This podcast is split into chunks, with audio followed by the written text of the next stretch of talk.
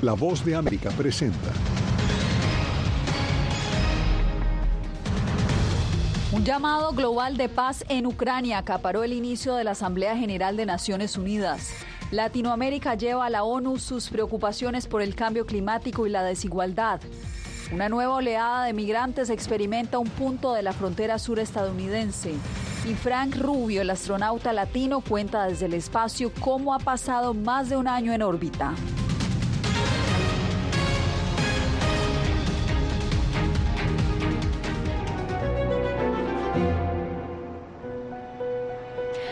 ¿Qué tal? Iniciamos esta emisión del Mundo al Día desde Nueva York, donde hoy comenzó oficialmente la 78 Asamblea General de Naciones Unidas.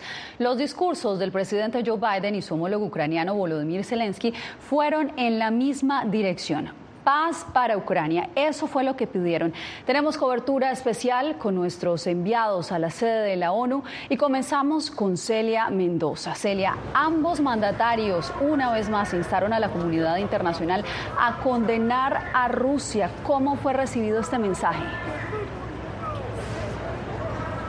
Para la mayor parte de los líderes en este foro, la guerra en Ucrania no es aceptable, no va con los lineamientos de la Carta de Naciones Unidas que protege la soberanía y la independencia territorial. Sin embargo, existen algunos de estos países que todavía se mantienen en el medio sin condenar a Rusia.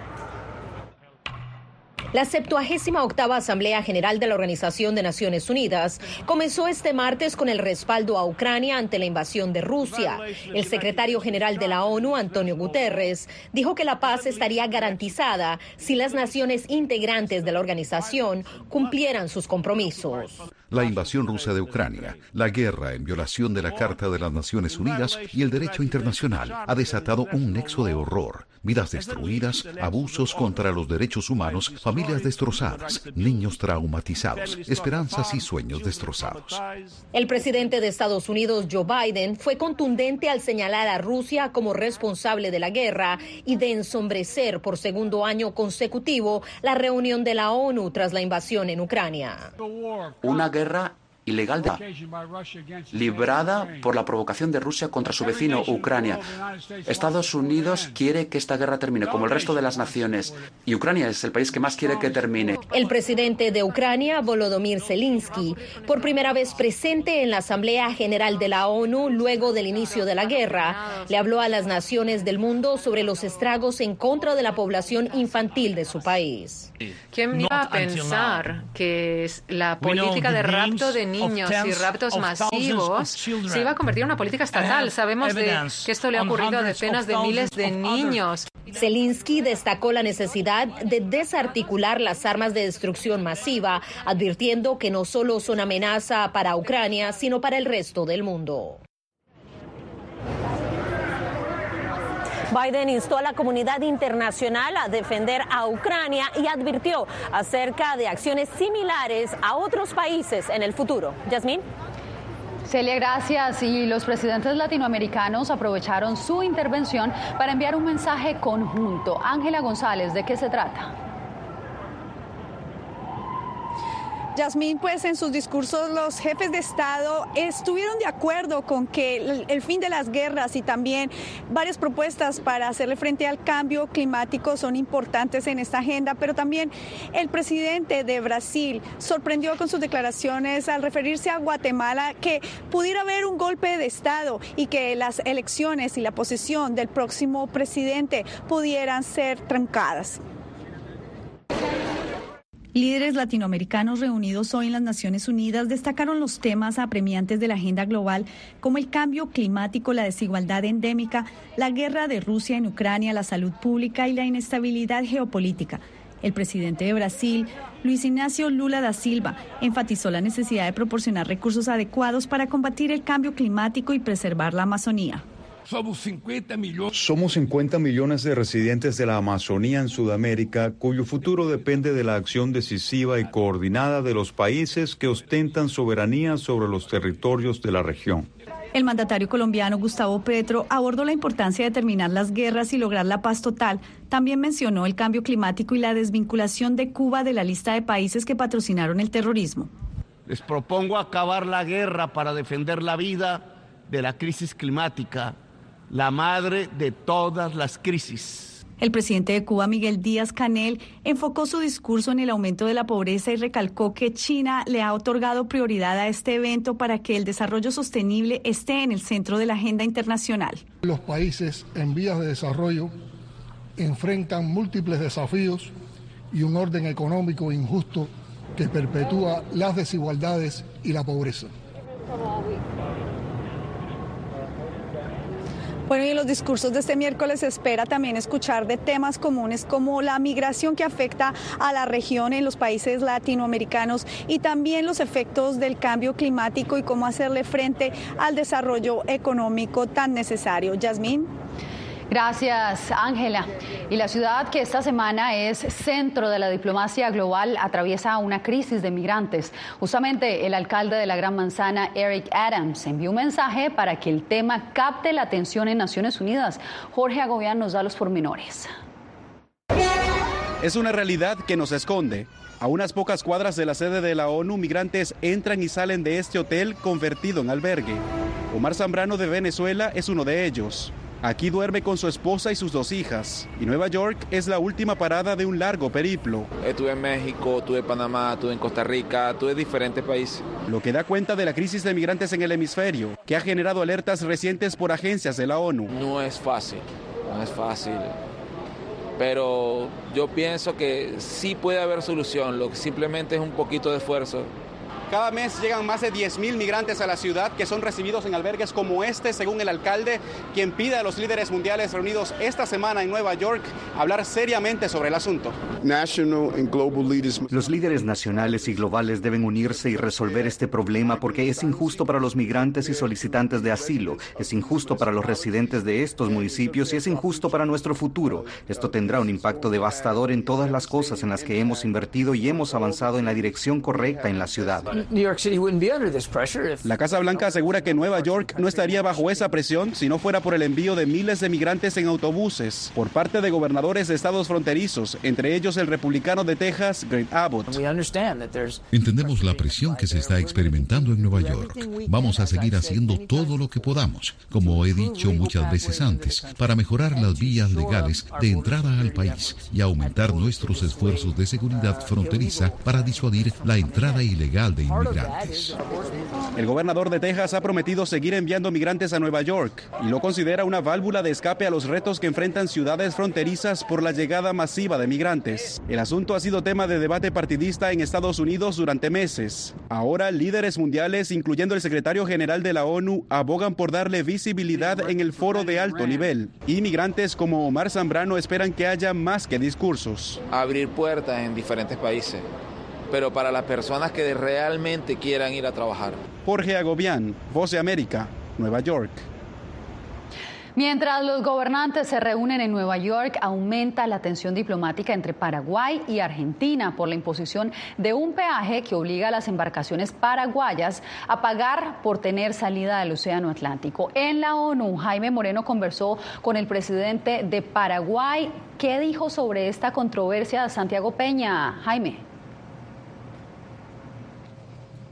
Hola, Yasmín. Mientras el mundo se enfoca en la guerra de Ucrania y Rusia, en la región está creciendo la tensión en el cono sur por un peaje que le impuso Argentina a Paraguay para sacar sus productos al mar. Paraguay no tiene mar y su única vía es la hidrovía, la hidrovía Paraná. Ahora tiene que pagar un peaje para poder exportar e importar sus productos. Una decisión que también afecta a Bolivia, a Brasil, a, a Bolivia, a Brasil, a Paraguay y estos países están quejándose ante Argentina. Hablamos con el presidente de Paraguay, con Santiago Peña, y él dice que Argentina está violando acuerdos internacionales y está llamando la atención de la comunidad internacional para resolver esta situación eh, que empieza a crecer las tensiones entre los dos países. Esto fue lo que nos dijo en la conversación con La Voz de América. Nosotros no desconocemos la posibilidad del cobro de un peaje, pero sí desconocemos que un país lo aplique de manera unilateral. Eso es lo que establece eh, el tratado que lo firmamos hace ya varias décadas atrás. Entonces estamos eh, luchando entre todos para que este proyecto de integración, que es la hidrovía que conecta por cerca de 3.000 kilómetros a cinco países sea realmente un proyecto de integración y no un proyecto de división que lastimosamente es lo que estamos enfrentando hoy presidente de Paraguay que están haciendo todo lo posible por resolver esta controversia con el actual gobierno de Alberto Fernández, pero que si no es posible, pues van a tener ya que esperar al próximo gobierno que será electo el próximo mes. Lo que dice el gobierno de Argentina es que necesitan esos recursos para hacerle mantenimiento, para hacer obras de dragado en el río Yasmín.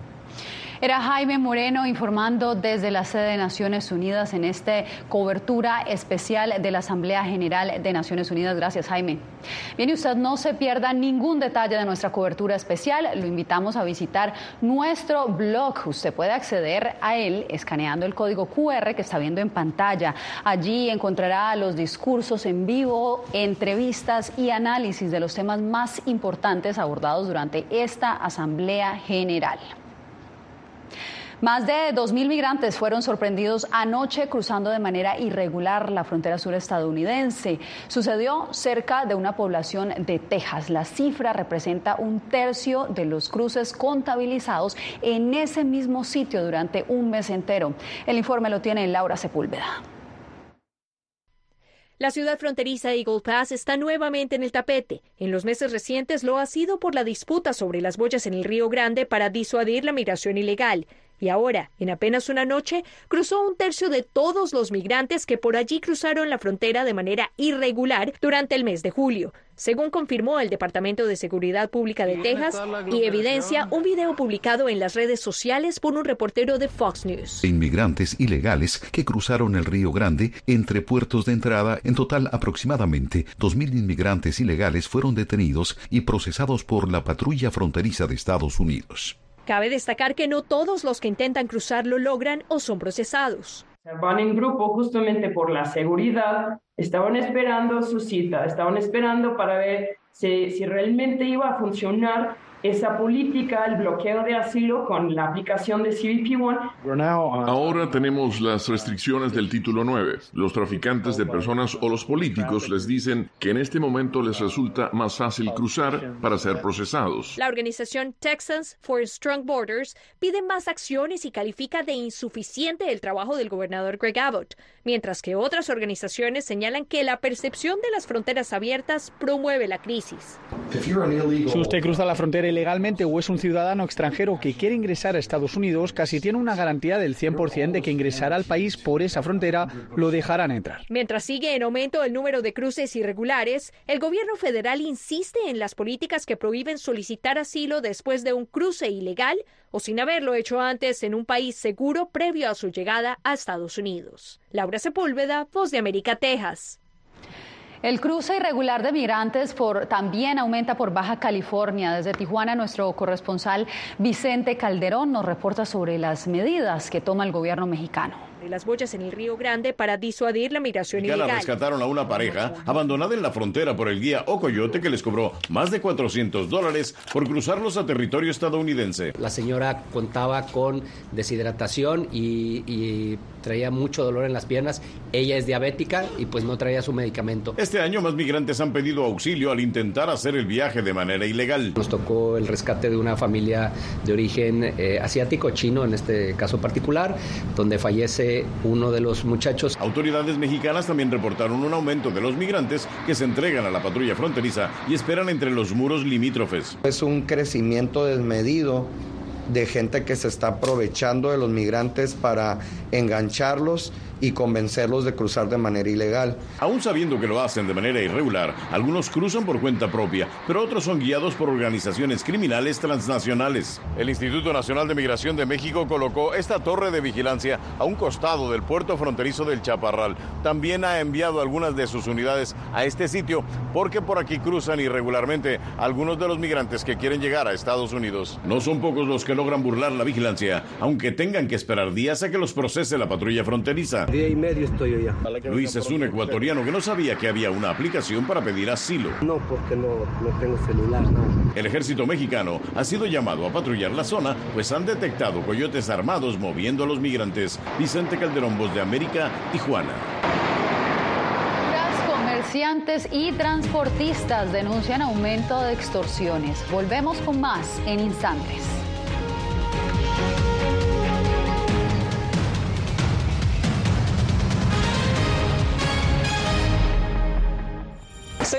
Periodista de La Voz de América. Como reportera y presentadora tengo la responsabilidad de acercarles las historias que se generan en Washington y que impactan tu entorno cercano. Desde perspectivas diversas en un ambiente informativo en constante evolución que pone a prueba y nos hace poner en la balanza nuestros valores profesionales, te presentamos información veraz, porque en La Voz de América la prensa libre importa. En tiempos de cambios, cuando el mundo parece incierto y lo que escuchamos no refleja lo que vemos, buscamos la verdad. A través de la pantalla de la Cuando nos cuentan solo una parte de la historia, perdemos la confianza. En momentos de crisis, nuestros sueños, esperanzas y deseos de un mejor mañana dependen de una prensa libre. En La Voz de América te traemos las historias que la gente se arriesga a ver. Conectamos el mundo y lo unimos con la verdad.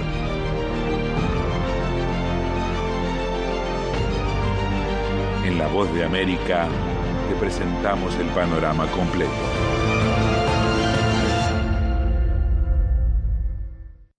Soy Jacopo Luzzi, reportero de La Voz de América aquí en Washington, D.C. Ya sea informando desde el Capitolio, desde la Casa Blanca, cubriendo el impacto del cambio climático, el impactante tema migratorio, o subir en un avión y cruzar medio mundo para estar en el lugar de la noticia con la información precisa y veraz, este es mi compromiso como periodista. Un compromiso de vida profesional que comparto con ustedes, porque en La Voz de América la prensa libre importa.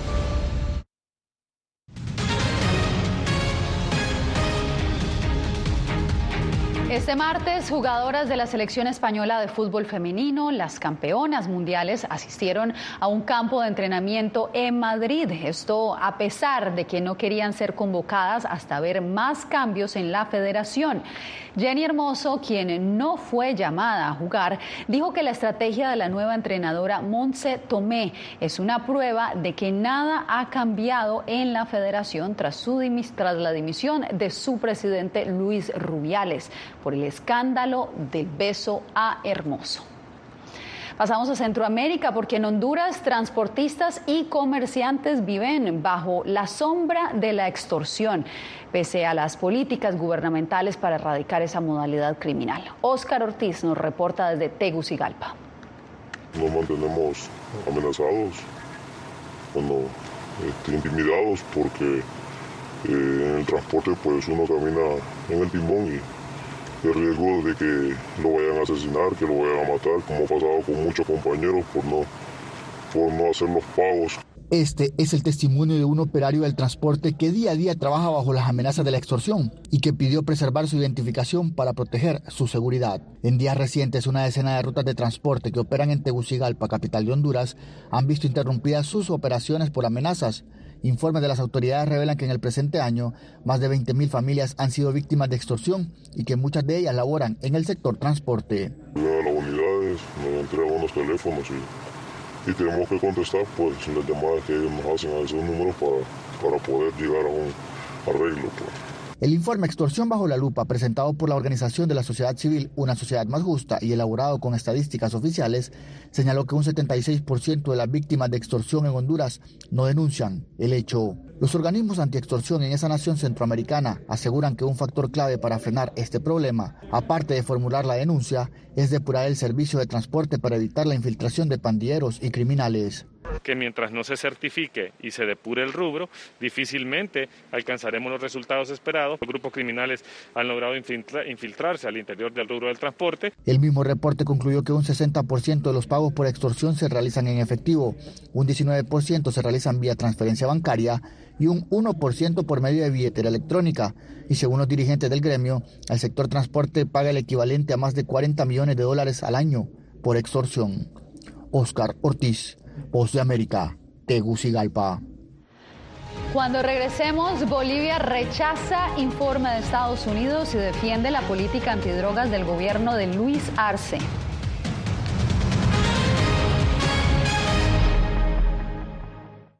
Hola, soy Natalí Salas Guaitero, conductora de La Voz de América. Desde pequeña desarrollé un gran deseo por darle voz a aquellos que son invisibles por una u otra razón. Ya ha sido reforzada. Me enorgullece ser parte de La Voz de América, un equipo en el que la ética y la búsqueda de la verdad siempre son el norte. Ser periodista es una gran responsabilidad porque somos defensores de principios de libertad y para mantenerlos, la prensa libre importa.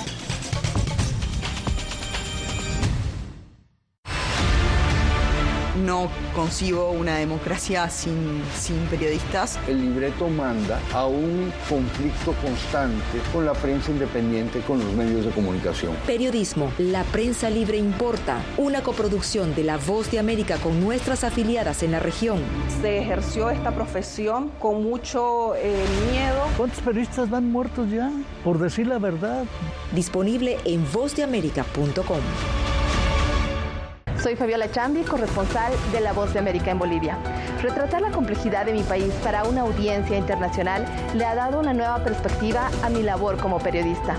Desde esa mirada descubro en el día a día que el trabajo que realizo en La Voz de América me ha permitido dar vida a los valores del periodismo profesional, aquel que les informa a ustedes, nuestras audiencias, con balance, precisión y profundidad, porque en La Voz de América la prensa libre importa.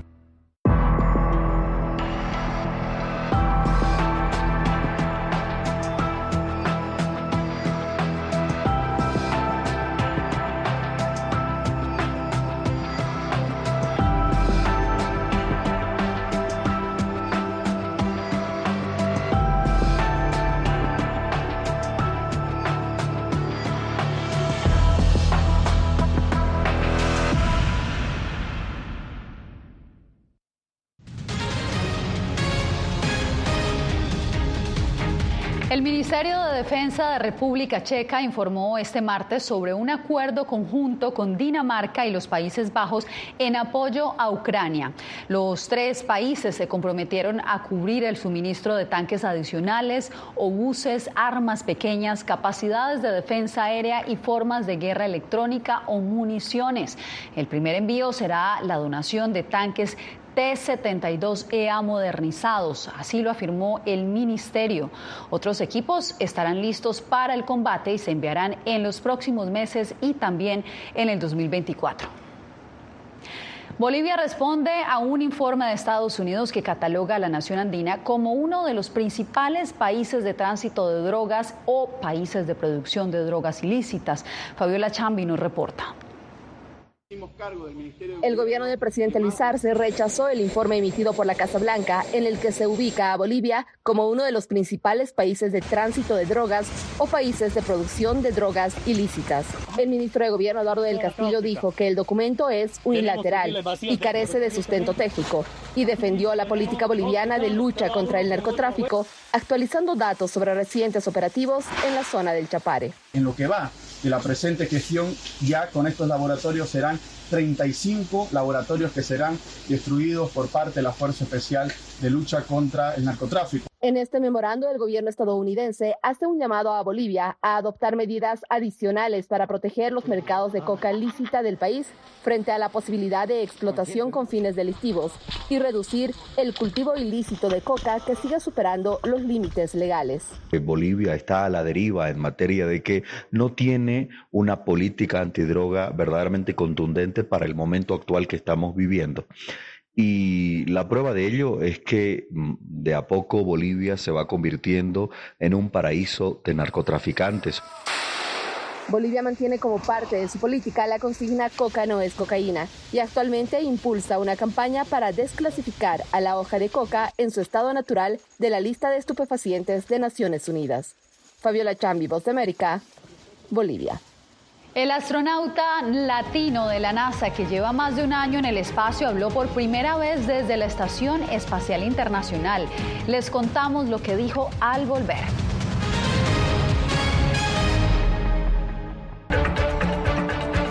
Soy Verónica Villafañe, corresponsal para La Voz de América en Los Ángeles. La Voz de América me ha dado el espacio para contar las historias de personas excepcionales y continuar informando sobre las noticias más importantes y relevantes para nuestra audiencia, presentando los hechos de forma imparcial y con fuentes confiables, principios fundamentales del periodismo. Por eso valoro trabajar con La Voz de América, donde la prensa libre importa. Actualidad. Que la inteligencia artificial va a estar presente en nuestro día a día. Intentan sacarse de encima a trabajadores. Análisis. El cambio climático está teniendo muchísimos impactos. Que afecta siempre a los más vulnerables. La región necesita ayuda. Debate. Proteger a las escuelas con armamentos. Es una total eh, ridícula, es algo inverosímil. Con la información más allá de los titulares. Todas las semanas por La Voz de América. Desde Washington, le saluda Gonzalo Abarca. Soy Claudia Saldaña, corresponsal de La Voz de América en El Salvador. Ejercer el periodismo es un desafío que crece constantemente frente a la complejidad del escenario político de mi país. Presentar todas las voces, todos los ángulos y el contexto nos permite ofrecer a ustedes, nuestras audiencias, un panorama más completo de nuestra realidad. La imparcialidad está en el ADN de la BOA y me siento orgullosa de ser parte de este gran equipo de profesionales que demostramos cada día por qué la prensa libre importa poder ser la voz de la denuncia de tantas personas que sienten fuertemente vulnerados sus derechos. Una de, de las patas que sostiene la democracia debe ser la libertad de prensa. Periodismo, la prensa libre importa, una coproducción de La Voz de América con nuestras afiliadas en la región. ¿Cómo garantizar que las voces lleguen a quien tienen que llegar? Impunidad, indolencia de la justicia son nuestros principales enemigos. Disponible en vozdeamerica.com no he visto un peligro en la libertad de prensa. Periodismo, la prensa libre importa, una coproducción de La Voz de América y Telefuturo. El problema que se va acentuando se llama libertad de expresión. Disponible en vozdeamerica.com. Creo que la cooptación de las instituciones es uno de los graves problemas que tenemos. Periodismo, la prensa libre importa, una coproducción de La Voz de América y Guatevisión. Una de las patas que sostiene la democracia debe ser la libertad de prensa. Disponible en vozdeamerica.com.